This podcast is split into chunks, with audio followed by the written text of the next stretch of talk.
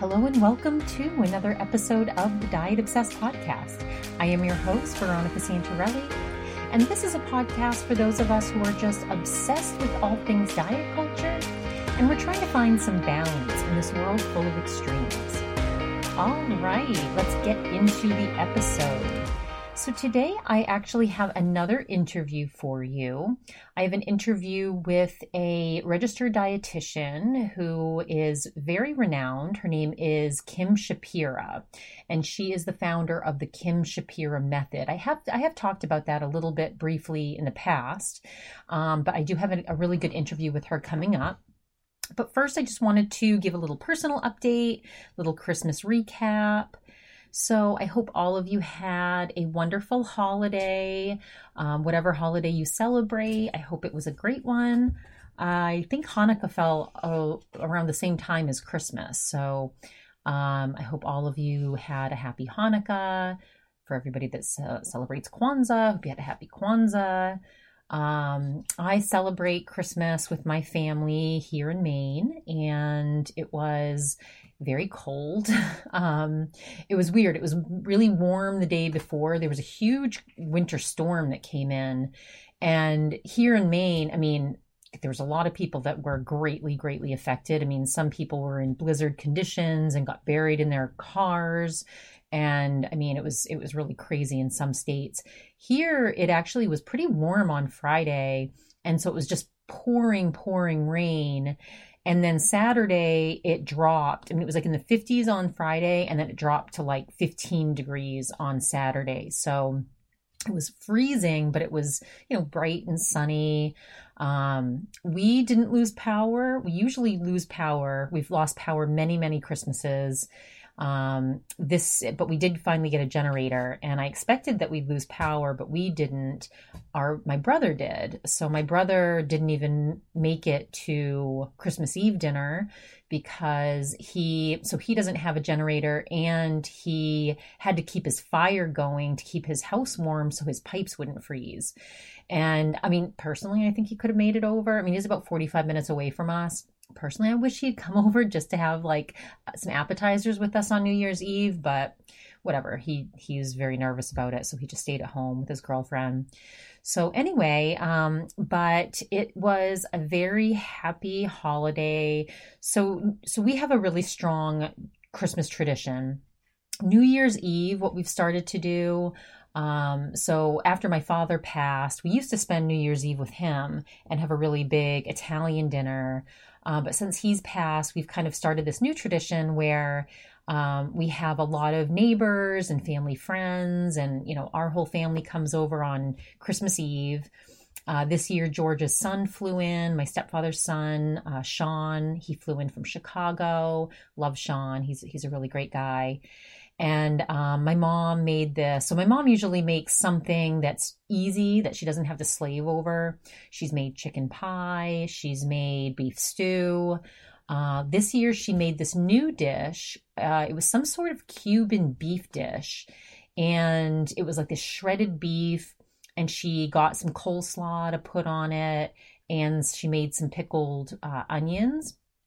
And it, I would say it was good. I, I it kind of had more of a barbecuey taste than anything, which I'm not a huge barbecue fan, but it was good. I, I had one slider. Uh, I didn't. I, I don't like coleslaw, so I just left the coleslaw on the side. But I did put some pickled onions on it, so that was good. And my mom had made a bunch of cookies and she made this incredible trifle. So, if any of you have ever seen trifle, there's a ton of different ways to make it. I was familiar with the traditional way, which was what I thought was traditional. It's kind of like a strawberry shortcake. It's got like whipped cream and layers of like sponge cake or like white cake. And um, some sometimes people put angel food cake in it to lighten it up, strawberries. Uh, this one my mom made with a gingerbread cake. And then she put, there was layers of whipped cream and layers of pumpkin and this like um, ginger crumble. Oh my god! And I put ice vanilla ice cream on it. It was so so so so good, mm, so good. And it was in this like big jar, so it was beautiful. I'll post a picture on my Instagram. And then she wanted me i normally make my shrimp guido uh, on christmas but she wanted me to make it on christmas eve so i made the mistake of picking up the wrong shrimp so i ended up i was so mad at myself you know i'm not one that he likes huge shrimp but i should have gotten like the neck size down instead of the small ones because i don't know i, don't know if, if i read the package wrong but I ended up getting ones that I had to devein. So that was a huge, disgusting project that I had to do while people were already arriving. So, anyway, I had to devein these shrimp. And then the shrimp guido is just like breaded, uh, you know, you bread it in like flour and egg and Italian breadcrumbs or panko. And then you fry, I fried in peanut oil because I think it comes out really crispy that way and then you um, put it all in in a really de- delicious garlic butter. So first, I got the wrong shrimp. They were small. It took forever to bread them. It took forever to devein them. I had made the garlic butter earlier in the day, but then, oh my god! So I, so I finally get the shrimp fried, and and then I go to put the garlic butter in the pan and literally, so the garlic butter had hardened in the fridge and I was like trying to get it out and it literally like flew out of the container in a huge hard clump and landed right on the floor. And I'm like, no.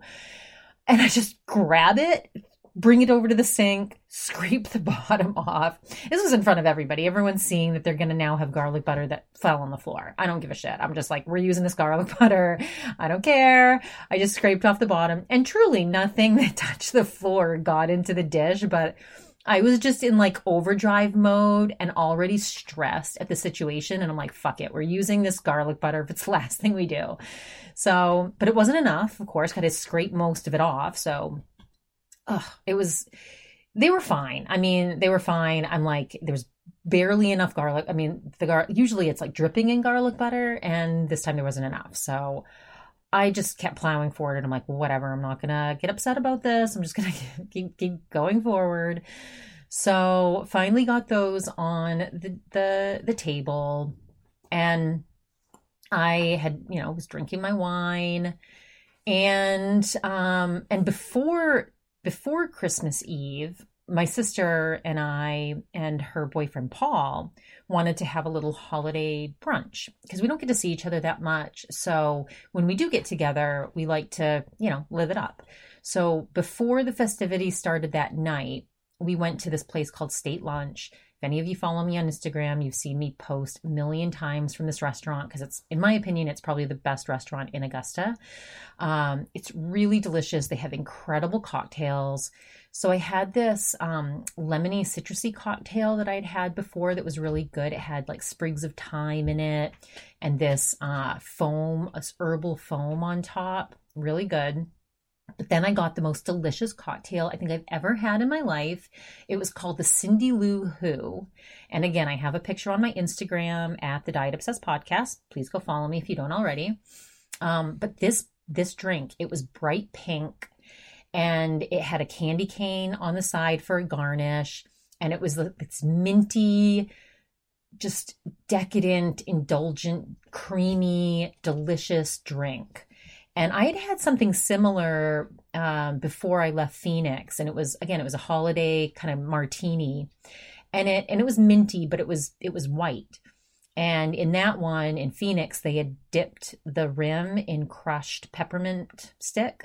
So that was really cool and it was pretty. But this one was gorgeous because it was bright, bright pink. I, I, I, don't know what made it pink. I need to go look up the ingredients because I want to try to make that again.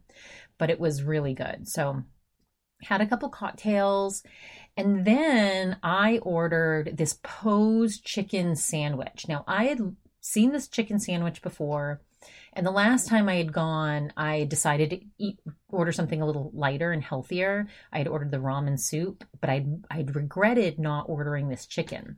So this time it was still on the menu, and I'm like, yes, it's on the menu. I'm going to get it.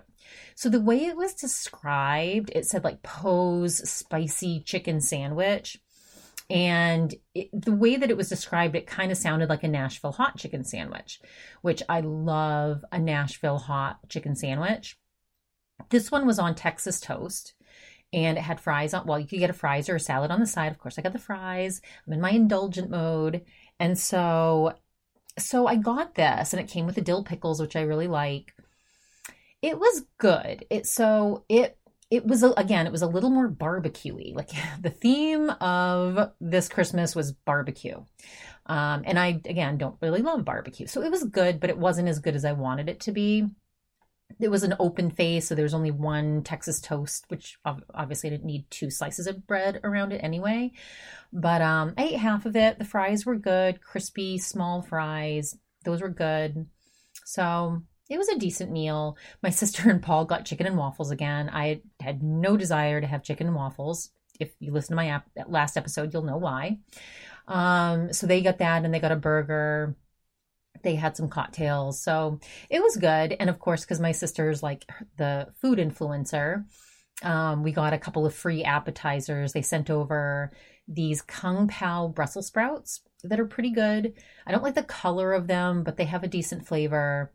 And then they this other dish that they sent over was really good. I hadn't had it before, but it was pork belly in this some kind of sauce. And again, I I don't I only like pork belly if there's lean pieces in it. This one I did find a lean piece and it was delicious. Um, sometimes you get pork belly and it's like all fat and it's gross. But this one had a lean bite and I really enjoyed that bite. So that was the brunch. Then we went to visit my godfather, and my godfather looked great. I was really happy to see him looking healthier than he has in a long time. It looked like he's lost some weight. Again, losing weight doesn't necessarily mean health, but for this guy who was pushing probably, I don't know, 500 pounds and drinking a gallon of vodka a day, I mean, that was where he was at in the past. Um, and now he's with a new partner that is taking great care of him again, I don't know if I shared this on my on one of my previous podcasts, but my godfather was, you know, best friends with my dad and, you know, they partied together. They lived they lived a very hard life together. And um and and Gilly, my godfather, had been single all of his life and um and comes to find out he's gay and we kind of hypothesized that maybe he didn't think our dad would accept him. And um you know my dad was like that old school italian type. I i believe my dad would have accepted him. I think he probably would have made inappropriate jokes but because my dad just that's the way he was. He made a lot of inappropriate jokes. But i think he would have accepted gilly because he loved gilly. And and, but I think, you know, now that my dad has passed, I think Gilly did come out at that point and he's happier than I've ever seen him in a loving relationship with a man. And um, yeah, they're just, you know, this guy's taking really good care of Gilly and making him be a healthier version of himself. And that makes me so happy because, you know, I always wish that my dad would find someone that would inspire him to want to be healthier. I do think that love and new relationships can do that um, before my dad had passed, I was I, I, signed him up for this dating service. Like I pretended I was him and put his picture and was chatting with all these women trying to find him a date, just because I was hoping that he would find someone that would inspire him to like again be that better version of himself. So anyway, I'm really happy my godfather found that found that. So we spent just an hour with him. Um, they made us gin and gin gin cocktails, uh, gin and tonics, which I had like one sip of. It was too much. I was like, I, I need. We, we're gonna be drinking wine soon. Let me take like one sip of this gin and tonic. I'm not a huge gin and tonic fan anyway. So got back from that, and then that's when we went to our New Year's Eve, and I started cooking. Pretty three sheets to the wind already when I started drinking wine and trying to make my um my shrimp guido, which I mean maybe too many cocktails is why I dropped the butter on the floor. Who knows? But uh, anyway, it was it was a good night. Our next door neighbors came over, and uh, some of our family friends came over. And I didn't I didn't eat as much as I normally do. And that night, I ended up we after I passed after I went to sleep that night, I ended up waking up in the middle of the night with like a migraine. Just my head was pounding. And I got up and I threw up. I was like really sick and just not well and went back to bed and was just like desperate for my headache to go away. Uh, I had taken three Advil, then trying to like drink, drank a ton of water, threw up, then took th- three more Advil, just desperate for my headache to go away. I hate migraines. And finally it did. So I woke up pretty headache free. There was just a slight pounding, but not not anywhere near like it was in the middle of the night. And so I was grateful for that. I hate headaches. Migraines, headaches, all of them. I hate them. And I don't I don't normally get migraines to the point where I'll get sick, but I do occasionally. Um, but I, my stomach still was a little bit queasy that morning and uh, but I, I I felt better pretty pretty quickly after that. I I didn't rush up to to eat breakfast. I kind of took it easy that morning, and then we went up for Christmas morning.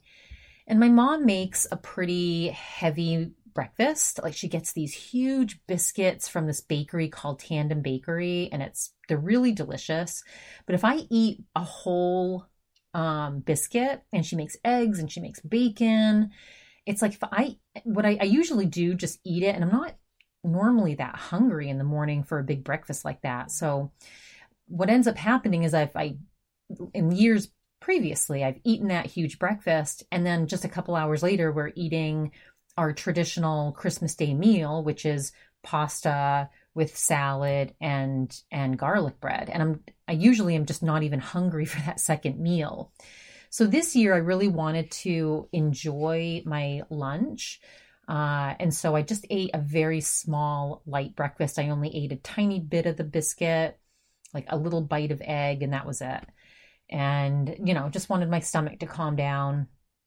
We did pop a bottle of champagne in the morning. so uh, I didn't I didn't have a Bloody Mary. My sister was making spicy Bloody Marys. I was like, no. I'm like, I'm gonna hold off on that and let me just eat a tiny little breakfast. And then you know and then and then my brother finally came over with his girlfriend. He has a new girlfriend. It's so exciting. Uh, i really like her. Name's katie. And then uh, we did the gift exchange with my brother and then started making the holiday meal.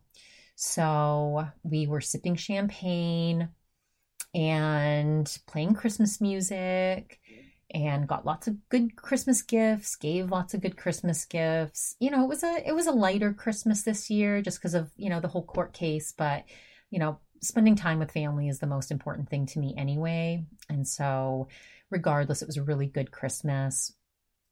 And then my garlic bread came out beautifully, I have to say. Good bread, nice baguette. My sister actually brought it.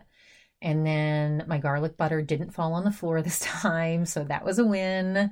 Got the garlic. And I, I put the perfect amount of garlic butter.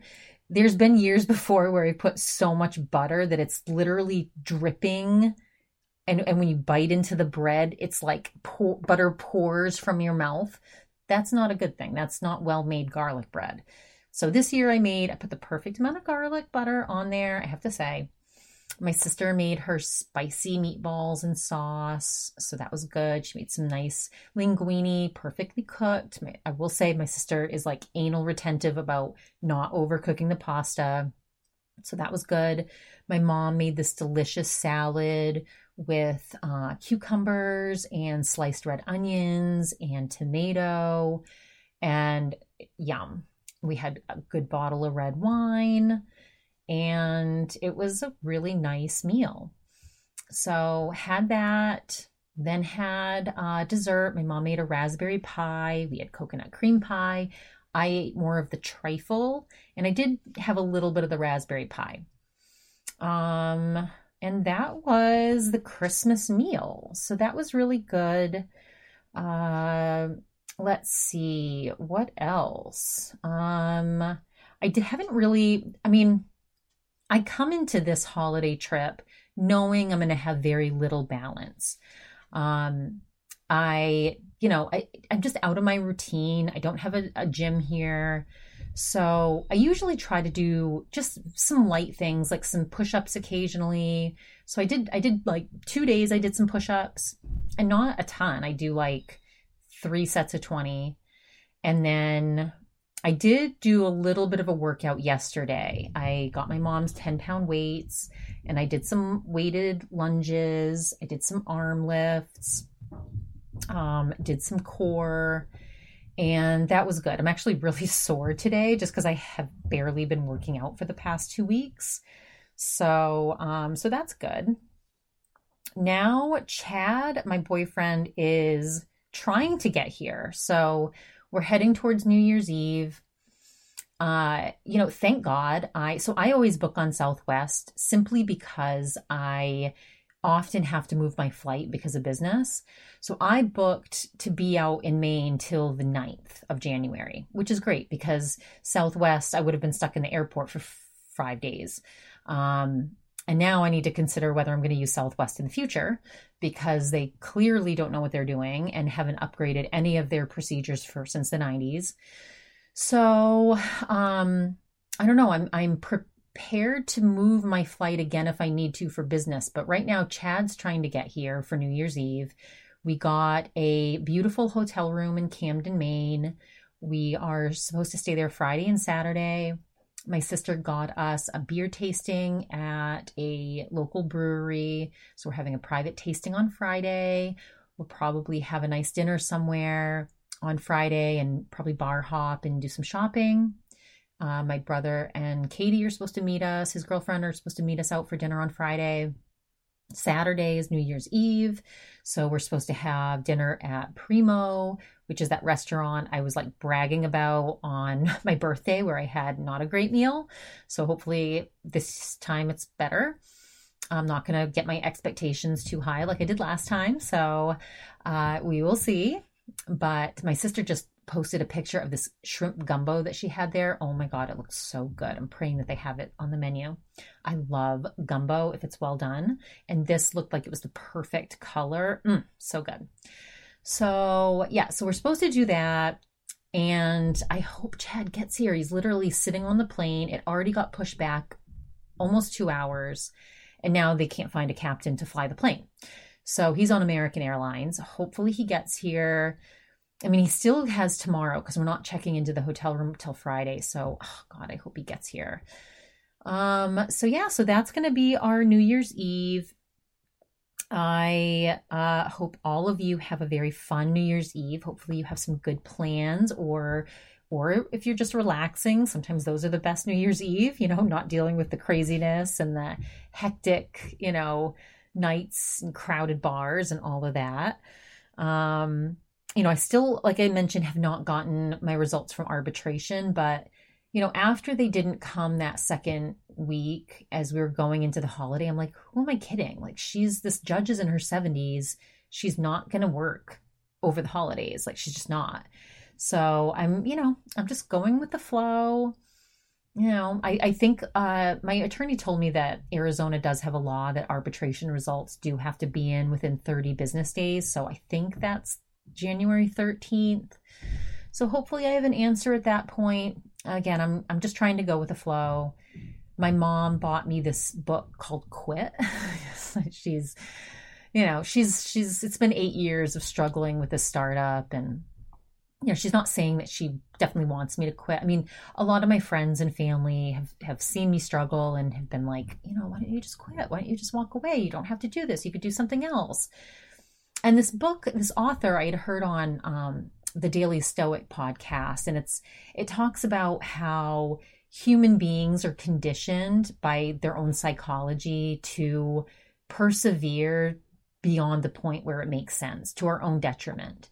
And they bring up all these she brings up all these examples of people that have persisted to the point where, you know, you know, people that have persevered hiking a, a, mountain when in unsafe conditions because they wanted to reach the top and then they die. Or like Muhammad Ali who should have retired you know many years before he did before he got you know un, irreparable brain damage. And now I you know, obviously those are extreme cases and I don't think I fall into that same category but you know I, I think it's it's a good book. It's it's definitely putting some things in perspective it's making me think back about a lot of mistakes that I've made and and how I want to fix those in the future. And I just hope I get that second chance.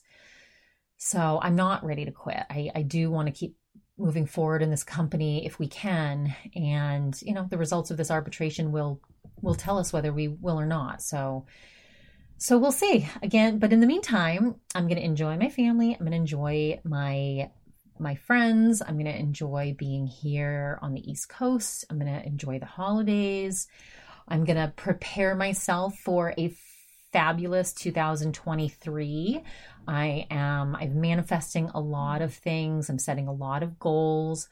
I signed up for the 21 day New Year New You challenge uh, through the Daily Stoic, and so I'll be starting that uh, on in January. So I'll be sharing all of that. I don't know exactly what it's going to be. It's like a new new challenge every day. It's supposed to help you build better habits, release yourself from anger, hoping to get over some of my anger. Um, and I don't know, it's, it's, it should be interesting. I, I thought about doing it last year and I, I said, no, maybe, I, I don't know. I just didn't do it last year. So I was going to put it off again. And then I'm like, no, I need to, I need to, I wanted to do some sort of challenge this year. And so, so I signed up for that. And it was only $95 or $99, which was reasonable. So I'll let you know how it goes. And I hope all of you have a wonderful and safe New Year and New Year's Eve. Uh, and please uh, get ready for a very interesting interview with Kim Shapira, founder of the Kim Shapira Method. She's a registered dietitian. You can follow her on Instagram at Kim Shapira. And enjoy this interview. All right, so let's get into the episode. So today I have a fabulous guest. Uh, she's a world renowned registered dietitian by the name of Kim Shapira, and she is the founder and creator of the Kim Shapira Method.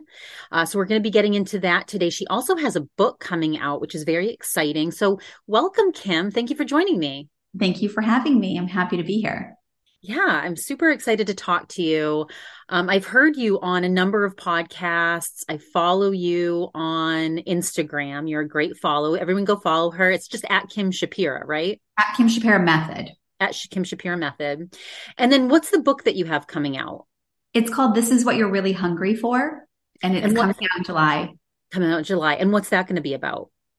Oh, I feel like it's like a little bit of my baby. I've been in private practice for 25 years. So it's really how to do the Kim Shapira method, but really like how to take back your health and sustain, you know, your weight or any weight loss that you may have had. Okay, fantastic. So yes. I do want to get into the Kim Shapira method. And I, I have talked about it on a previous podcast because I, I heard you first on the Jenny Hutt show, but um but first, I'm I'm just curious. Have you ever personally struggled with your own weight? Such a good question. I mean, yeah. it, no. Okay. The so answer always, is no. You've always been at a healthy weight for you. Yeah, and um, you know, the, it's very interesting because I wasn't even interested in food when I went to graduate school. okay. What got you into nutrition? Um, so I knew that nutrition could make people healthy. And yeah. that's what I was interested in. And I didn't want to be a doctor. Okay. I didn't want to like give up my life, so to speak. I wanted to be available to my family, but also be able to really have an impact in people's health. Okay. And I knew that food could do it. Yeah. Like disease prevention through nutrition. Of course. Disease prevention, weight maintenance, longevity, all the things. So, were you raised in a family that ate very nutritionally and very well balanced? You know, were you? Oh my gosh, no, no. so, so a little bit about me is that I would have called myself a sick kid. So, when I was 12 and it was 1986 when this happened, I got sick. And I ended up at UCLA having multiple reconstructive surgeries. And I spent the whole year basically in and out of UCLA. And then the next four years going to see my specialists. And the thing is, what's interesting is that we really do work our entire lives to master the triggers that we have. An individual can develop anywhere between three and five triggers in the first six years of their life. And then they develop another one when they go through something traumatizing. And then they pick careers and spouses to master them. So for me, 9 11, you know, for me, COVID, for actually everyone, like nobody is coming out of COVID unaffected in some way. Yeah. And then again, 1986. So I picked a career to be healthy. Yeah. And I went to graduate school. I liked the science part. The cooking part was not for me, like the food science. I just was not into knowing whether a muffin had holes in it or not and how to cook a rare steak. Like just wasn't my passion. Um, and I came out of grad school. I started a private practice immediately. And because I didn't feel like I could have, I could make an effort and changing people's lives by working and seeing them in a hospital. So I did do that for my medical internship, but then I never saw them again. So I never knew if I had an impact and there was no follow through. And so that was very triggering for me, right? Like I needed to make sure people were hearing me and that I was changing them, helping them change themselves actually. And I got out of grad school and I put everyone on a diet because that's what we had learned to do. I used the diabetic exchanges. I still think they're brilliant. I understand them completely. And I think if they were better understood, people would also really appreciate them. And what's interesting is all like food labels are basically dictated and created by the same kind of, you know, food label or uh, diabetic exchanges. Mm-hmm. But what had happened to me is that my clients who had lost weight started gaining the weight back. Okay. And this was deeply triggering for me. Sure. Now, when I was 12, the UCLA was right next to a department store called Bullock's. Mm-hmm. If anyone remembers Westwood back in the day. And my mom would say to me, because we had a long drive from Calabasas to Westwood once a week, she would say, Well, don't cry. We'll go to this appointment and then we'll go to Bullock's. And I would spend the entire doctor appointment dreaming about what I was going to buy. Okay. And a coping mechanism was developed. And my brain became trained to think that any emotion, shopping was a great idea. so as my clients started telling me or thinking like I can't sustain this kind of eating. This doesn't work for me in Paris or this doesn't work for me, you know, in the holiday parties. I started recognizing that my clients eat the way that I shop. And I needed to kind of heal myself and as I started to do that, I started to recognize patterns.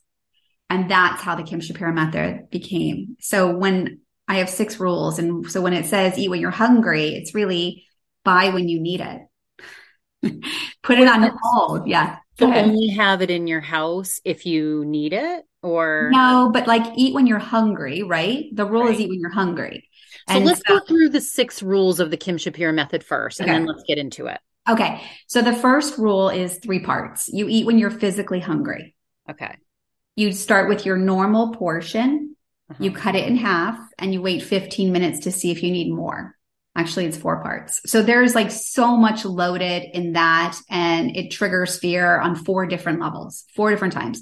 People might think I don't get hungry. I don't know what my normal portion is. I don't feel like I can cut it in half. I can't wait 15 minutes right? So many ways in which we get in our own way. So we can go into that. Rule number two is to eat what you love, but the food should love you back. So this will, it's really all about people's shame and persecution and undoing diet culture in their mind or whatever they think they should do or what they think is healthy and getting more in tune with their bodies. Mm-hmm. Rule number three is to eat without distractions. I mean, all of us having human experiences are emotional beings and we're not paying attention to what our body needs. We're more focused on like having pleasure in this moment. It's just fun to have something in our mouth. And so it just is distracting from mm-hmm. any emotion that we might be experiencing. Rule number four is to get 10,000 steps. Okay. And this is really to balance your circadian rhythms, help you maintain your weight, your digestion, your hormones, your mood, so many things. Yep. And then rule number five is to drink eight cups of water. This is a detox. This is a cleanse. This is, you know, essential for your well-being. I mean, we can pretty much survive a couple weeks without anything except water. We need water or we, you know, will not last longer than three days. Sure. And people overlook water a lot. And then the last rule is seven hours of sleep, which really became a thing during COVID when um, I'd always talked about sleep, But when I started recognizing my clients weren't sleeping because of the stress, I knew that they weren't going to be able to maintain any weight loss. Okay. And as it is, like the average American gained about 29 pounds during COVID. That was me too. yeah. So that's, those are the six rules. There's a lot to them and it's, it's really how I healed myself. And I'm still, you know, a work in progress as we all should be. Yeah. What do you, um, cause when I look at these, I, they're all very sensible. Um, I'm someone who I like to be distracted when I eat. Like I like to either listen to a podcast or I like to watch TV. I know that, that you're not supposed yeah. to do that. And that's what you're teaching, right? Focus on your food and really enjoy it. Yeah. And so that's a really good question because it's not that I, I don't appreciate that, right? Like I like that as well. Mm-hmm. But I'm also very capable of recognizing when I've had one bite too many or I'm about to have one bite too many. Like I could be talking to you right now and figuring out how hungry I am and how badly I have to pee and be making a plan and letting my body know we're safe at the same time I'm talking to you. Right. And so the reason that is, is because I've practiced being in my body. I don't let myself kind of like fly off and keep my mind and like pay attention to my mind. Mm-hmm. I've practiced bringing my mind back to my body to say, I don't like this moment right now, but here I am. Yeah. And I'll, it's going to pass. Right. right. And so many people don't feel their body. They don't even want to be in their body. Yeah. Yep. No, yeah. I, that's so true. And, um, I mean, I, you know, I think I, I'm definitely someone who has, you know, who does feel my body. I've done a lot of yoga, a lot of Pilates. I've, I've gone up and down 20 to 40 pounds many times. Um, and, you know, I think for me, when I analyze like my eating behaviors and we like, you know, again, one of the reasons I started this podcast was because of that, that yo-yo and how bad I feel when I have let myself gain that weight and, and, and wanting to get back down and not, not needing to feel bad about that. Like, I think it's fine for every, I think it's okay for people to want to lose weight. And I think the diet culture, the anti diet culture movement really pushed against that. Um, I think where I struggle is like, I know I'm eating, pa- like I sometimes I purposely set out to like eat until my stomach hurts, right? Just because yeah. I'm like deciding this is a weekend where I'm going to indulge and, and I like to eat a lot and and and I know my stomach's going to hurt. So it's it's almost like this intuitive like decision to to to hurt myself. Yeah. but knowing that I will get back on track eventually. Of course. But, but what, what the opposite would be to acknowledge that you're having that thought mm. and then to tell your mind it's a liar mm-hmm. and that you don't have to like even participate in that conversation with your mind. Like, you know, our mind produces 60,000 thoughts a day. 60,000 right. in response to something you see, smell, feel, and hear. Like you and I are having like a direct thought conversation. Like we're being thoughtful, we're being mindful, and our mind is also protecting us. You know, if you and I heard a loud sound right now, we would stop what we were doing. Our mind would analyze the situation. Once we deemed it was safe, we would carry on. Mm, and so you have to be aware that your mind's job is to help you survive in the most pleasurable way. And so obviously you indulging over a weekend is way more pleasurable than not. Right. and then you have to be able to say to your mind, thank you for trying to protect me from this discomfort. I am actually okay. Right. Yeah. No, that's a good point. Um, so so a lot of what you do is psychological. yeah. um now so let me talk about because I heard you first on the Jenny Hutt show. And you know, so I oh, on this podcast I review a lot of other podcasts. So I uh, I heard you on there because I was reviewing her Weight Wednesday. And so I I've reviewed her podcast and I and now she has a podcast that then she was on Sirius XM but um and I review this other one called Diet Starts Tomorrow. Have you ever heard that one? No. Mm-mm. So it's they're they're polar opposites in that Jenny is very like she is very focused on maintaining her 70 pound weight loss. And she talks all about getting in her 10,000 steps and she talks about what she eats and she's, you know, and she posts like what I eat in a day to maintain my 70 pound weight loss. And she's just, she's very like okay and, and set in her ways because she knows that's how she is mentally well to like maintain that for her diet starts tomorrow is very about get so getting away from the diet culture movement that they would find some of the things that she says very problematic um, because they're they're very focused on intuitive eating now yeah. what and she and jenny's like mm, you know kind of veers against that so what is your opinion on intuitive eating and that movement i mean i'm not i i think intuitive eating is a wonderful place to start yeah, Yeah. I think um, some people really need to start there. And I would encourage a lot of people to start there. I do believe that weight loss is essential for improving our health. Like if we have more control and power than we allow ourselves to believe. And if I were to say to you, it's okay if you don't want to lose weight because you want to believe that that's bad or someone's going to judge you.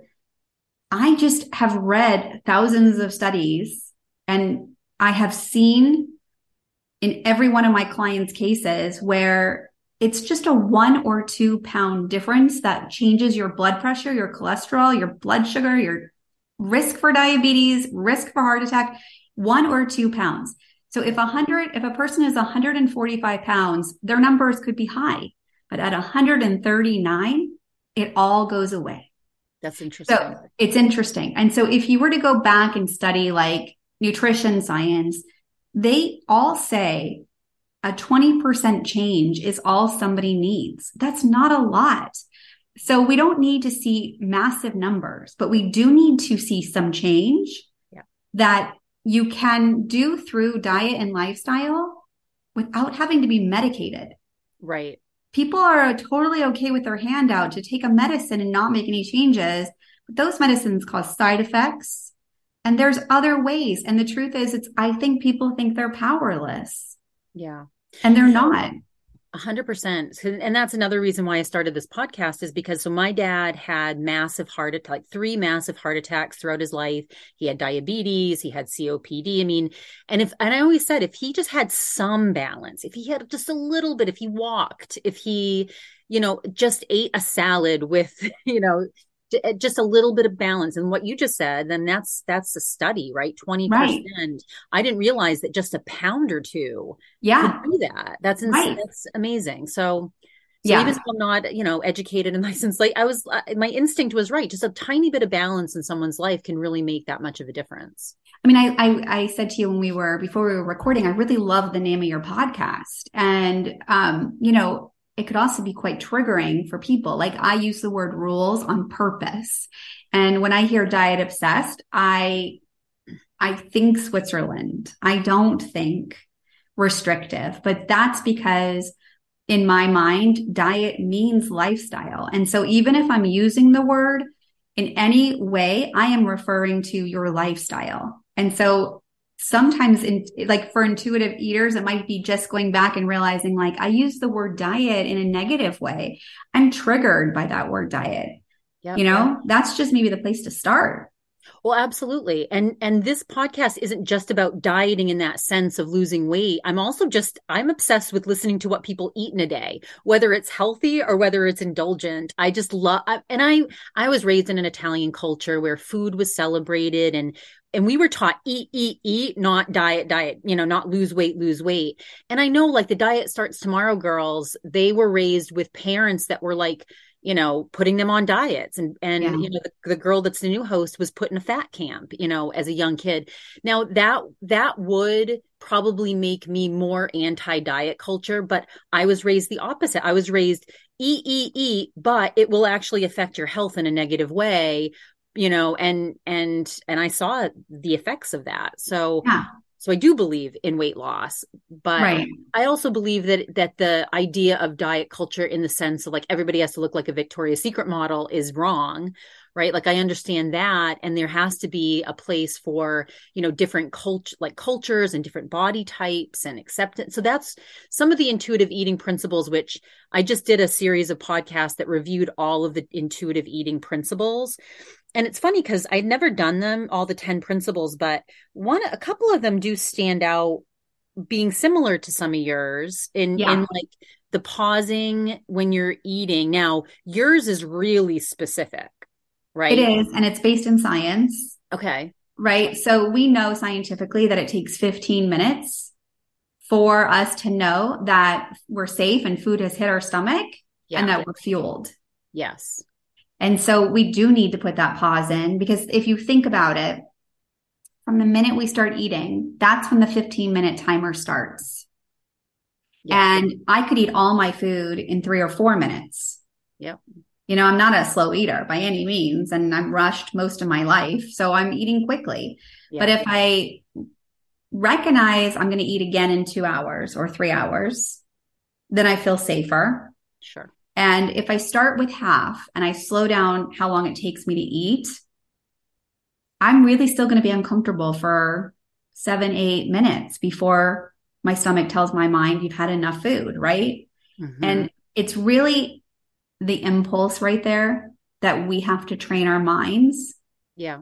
You know, and how is it that none of us feel safe around food and that none of us trust that there's going to be more food? I mean, we've eaten all our lives, 21 meals every single week. Yet somebody told somebody you have to restrict and they did. And then because we're human, they ended up overeating and like there became a trained behavior that they're, you know, struggling to untrain. It's not, it is possible to untrain. You know, yeah. it just, it requires work. And the truth is, is that we operate in 49% of the same actions we did yesterday. Yeah. We have to be awake and like intentional sure. to say, I'm going to start with half and let me just check in with my body and see if I need more. Yeah. No, I think that that's I think that that's really smart because there's so many times that and I'm sure so many people relate to this where you're starving, you go to a restaurant, you order all this food and you've you've ordered like four things that you just didn't even need. Yeah. And and then you're sick at the end yeah. of it. And so. studies prove that if you're starving when you show up and you eat a piece of bread and your food arrives 10 minutes later, yeah. you're no longer hungry for your meal. It's so and, true. And like let's just say we're thinking about our body as science.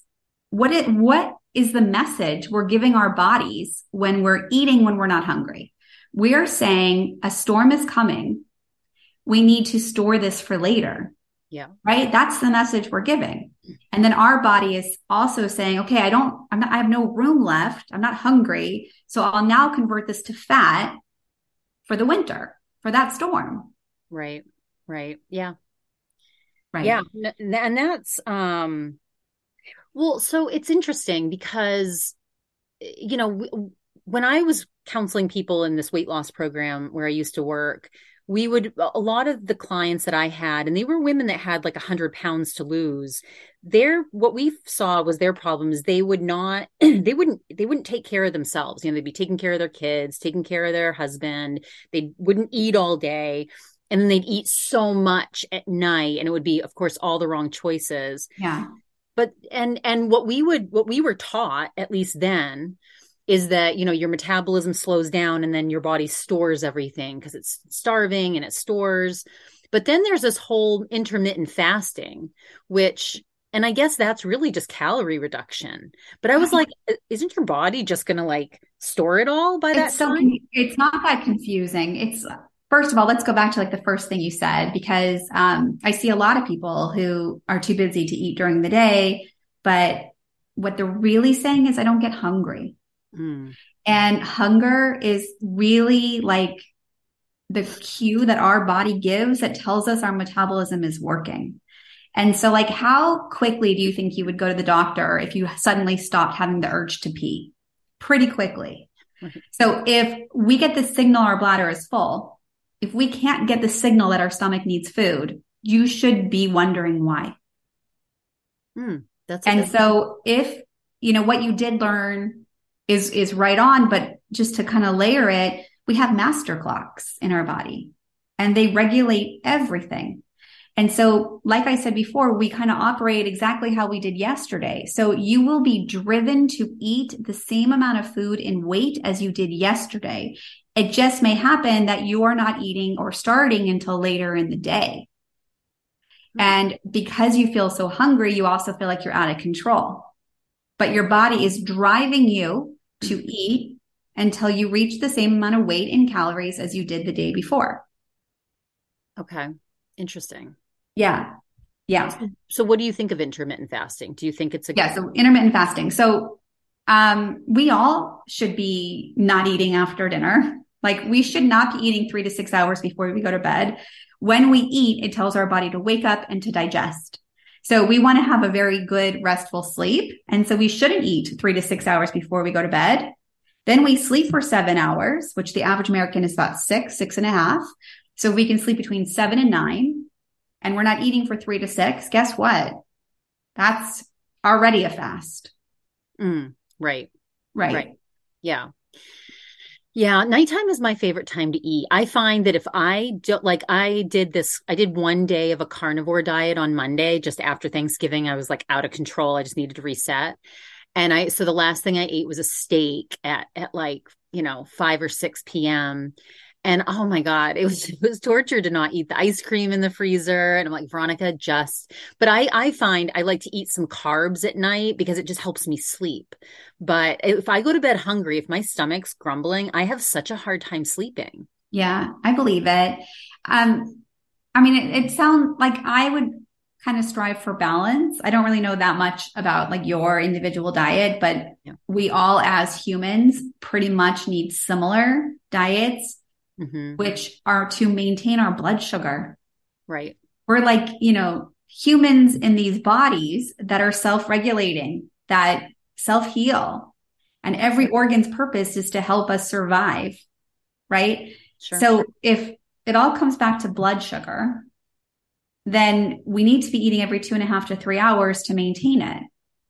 If our blood sugars are off, our body becomes even more stressed than it already is and then it stores more calories. So it's less about what you're eating, but more why again, but making sure that you're starting to eat when you wake up hungry, and you will be if you don't eat three to six hours before bed.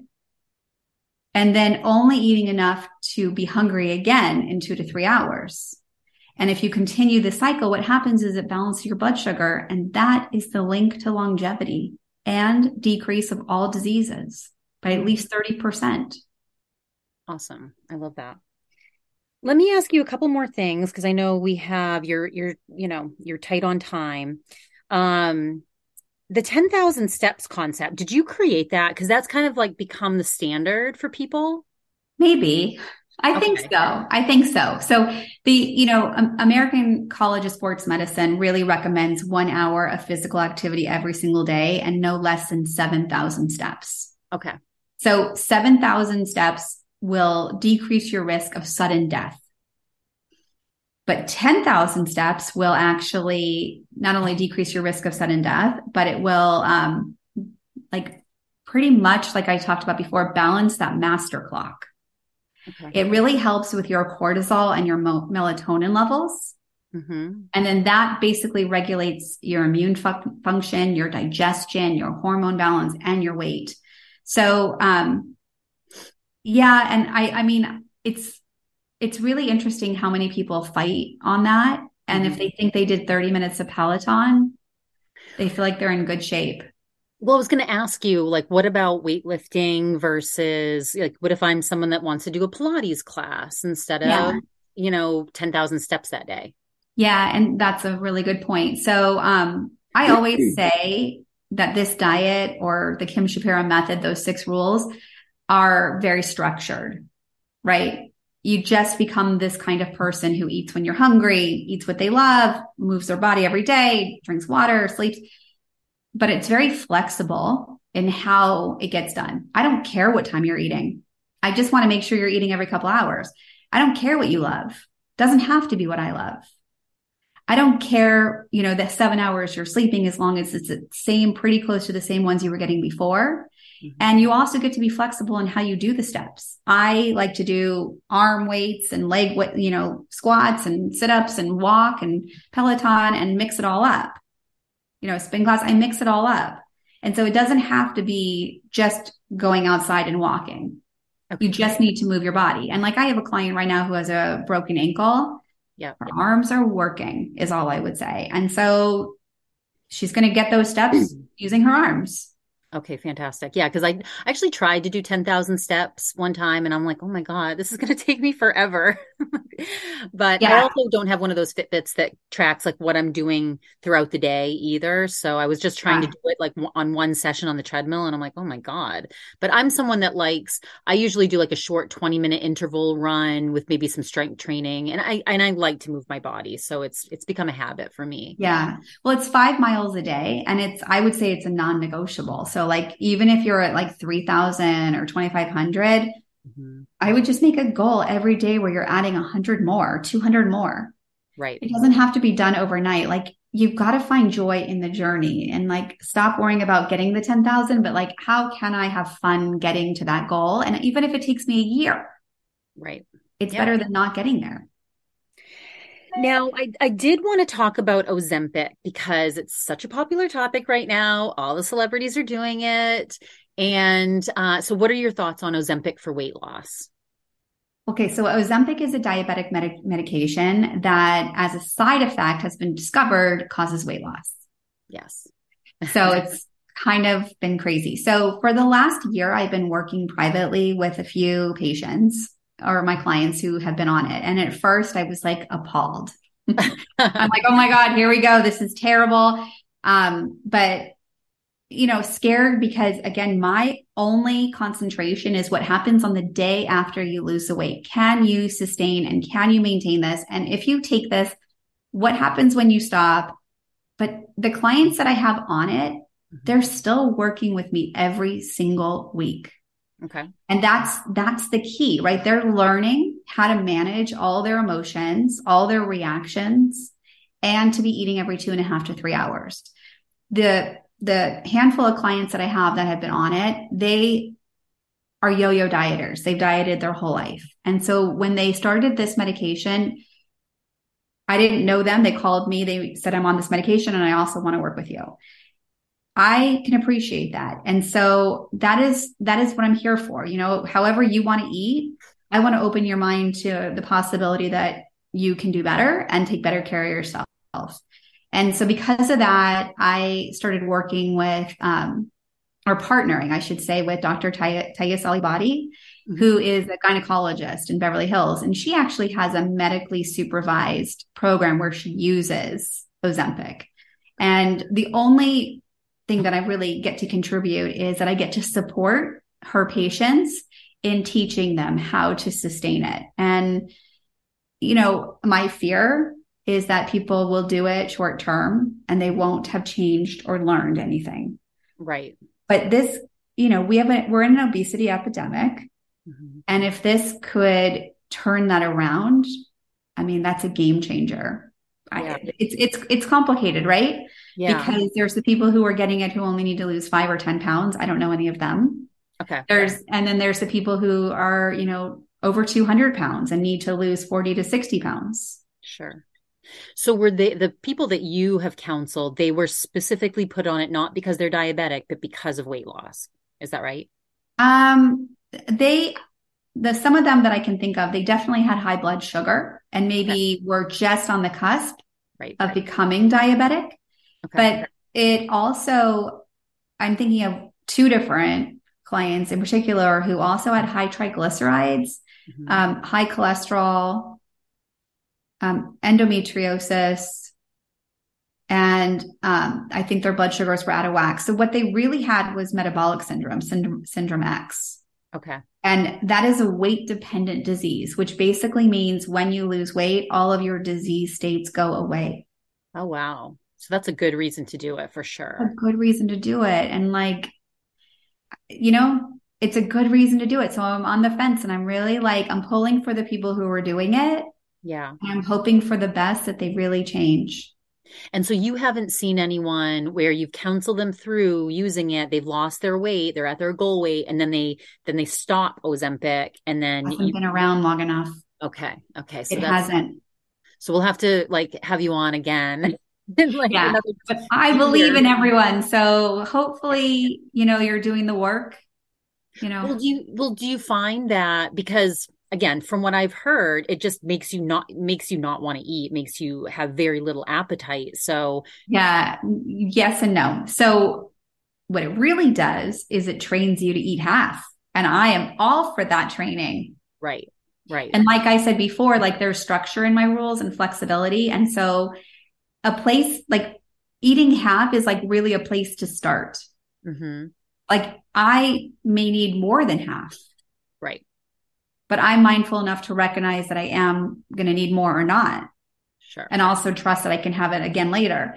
People who are taking Ozempic are coming from, um, I would call them emotional eaters. yeah. I would call them um, not hungry. Mhm. And so now they're actually learning what hunger feels like. They're doing it clear minded without stress of any of the emotional pieces. Like they could be having an emotional moment, but their Mhm. mind is retraining them. Not, I mean, they're not thinking food is the answer in that moment. right. There's so much opportunity for them to change. Yeah. Um So what they're I- eating every two and a half to three hours, they're, Okay. they should not be eating less than that. right. So at least five or six times a day.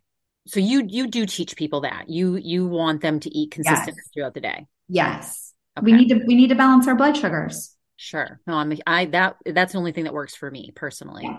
Yeah. Um, I have heard the side effect because I did research it a little bit and because I did a whole topic on it.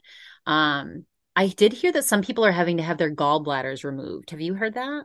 Okay, well that's interesting and I actually haven't. I would love for you to send me any information you have on that. But here's the reality of that. Um, the side effects that are from Ozempic when they take the shot, let's say it's on a Saturday, some people are experiencing mild to mild. I wouldn't say it's anything more than mild nausea. Okay. But I, I think nausea is actually the worst. So like even if it's mild, just to be experiencing that is not good. okay. So um, then they're taking Zofran to counter that. And the only problem with Zofran is that it can cause constipation. Ah. Yeah. So that's those are the actual side effects. And clients who've been on Ozempic for a long period are no longer experiencing it. Well, because Ozempic was, I thought Ozempic was around just specifically just for diabetics for a while. No? But diabetics don't stop it. Right. Right. Yeah. Yeah, but back to the gallbladder. So, um, what's interesting is that Weight Watchers, there was a lot of information years and years ago about how a lot of patients or clients were at Weight Watchers and then they would end up having their gallbladders removed. And so on any diet that is restrictive, when you lose weight and greater than eight pounds in a month, you are risking your gallbladder it creates a backup of sludge. So bile basically breaks down fat and when, and it's stored in our gallbladder. When you lose weight, the bile gets backed up and creates sludge. And that is what causes people to need their gallbladder removed. Interesting. It's greater than eight pounds of weight loss per month. In my experience, like right now, I have one Ozempic client that I'm thinking of, and she's lost three pounds last month. Okay. So it's and But she's can they take like a, can they take a laxative to get rid of that sludge or something? no, No. And You that's just not can't even detect the sludge. It's just there and they have to have it It- removed. it- pain, pain when you eat is how you would know that you're, you know, having some sort of problem with your gallbladder.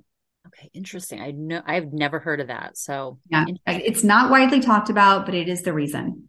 interesting. Okay. Yeah. And it's not just with Ozempic. It's anytime you lose greater than eight pounds in a month, you're at risk.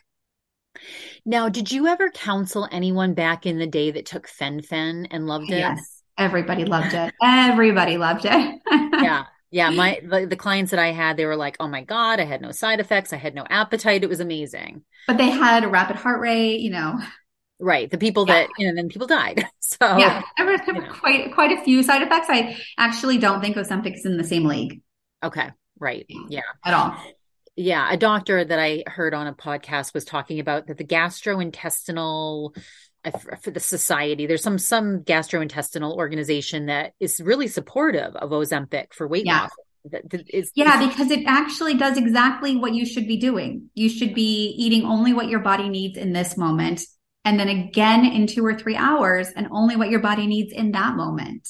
Right. Right. Right. I mean, like people are so focused on what their mind is telling them to do that they're ignoring their physical body. And like, we should only be paying attention to our bodies. Yeah. What does my body need? How can I take care of my body? So people that come to you specifically come to you to do the Kim Shapira method. Is that right?